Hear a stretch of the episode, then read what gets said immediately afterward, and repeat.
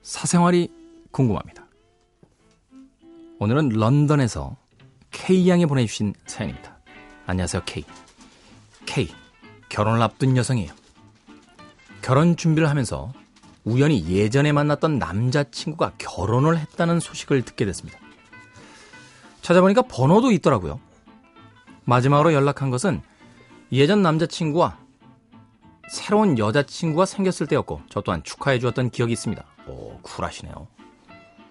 서로 결혼하게 되면 상대에게 알려주자고 말하고는 통화를 끊었었는데 결혼 소식을 듣고 제가 짧은 문자를 보냈어요. 결혼 축하해. 이제서야 소식 들었네. 그런데 몇 시간이 지나고 돌아온 문자에서는 연락하는 의도를 모르겠고 본인과 와이프는 생각하지도 않느냐. 도덕적으로 스스로에게 질문을 던져보라. 그리고 다시는 연락하지 말라는 굉장히 상기된 문자가 돌아왔습니다. 그래서 저는 나도 결혼 준비하면서 우연히 너의 결혼 소식을 들었어. 다른 의도는 전혀 없었는데 불편했다면 미안해. 라고 답장했습니다.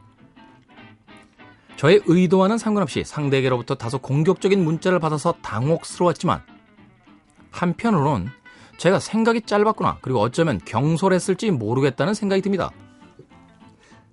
저 또한 결혼을 앞두고 있는 상황에서 상대의 예민한 반응이 전부 이해가 가는 것은 아닙니다만 제 의도와는 다르게 실수를 한 것 같아 마음이 좋지만은 않네요.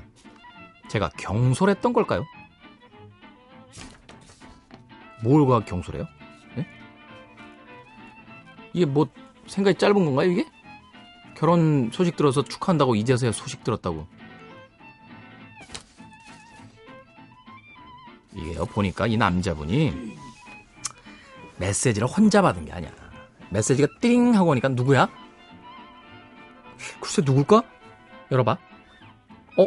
이 여자 혹시 예전에 사귀었다는 그 여자 아니야? 열어봐. 뭐라고 했는지. 그림이 딱 그려져요. 그림이 딱 그려. 남자 혼자 있을 때 이렇게 받았으면 이렇게 안 보냅니다. 에? 그리고선 이제 몇 시간 만에 왔다라고 그랬죠. 몇 시간 동안 이제 그 아내분한테 이제 쥐어뜯긴 거야. 어? 이 여자 뭐야? 왜? 당신도 미련 남았어? 어, 뭔데? 당신의 의지를 보여줘봐. 그러니까 또 거기다 장물.